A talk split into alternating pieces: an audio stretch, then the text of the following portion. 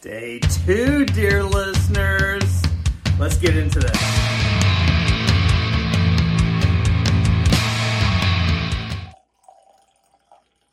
We have the JJ Corry, the Hanson Irish Whiskey.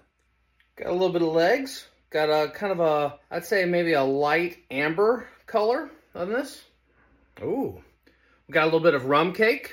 Lots and lots of vanilla. There's apple on the nose. Let's get this on the palate.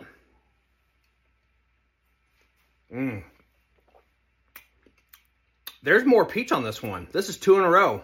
The finish on this one is rather long. This was okay. Better than average. I gave it a two and a half on the nose. The nose was okay. Palate, two and a half. And I kept with it, two and a half on the finish. Added those together, this only has a 3.75. Keep on burning.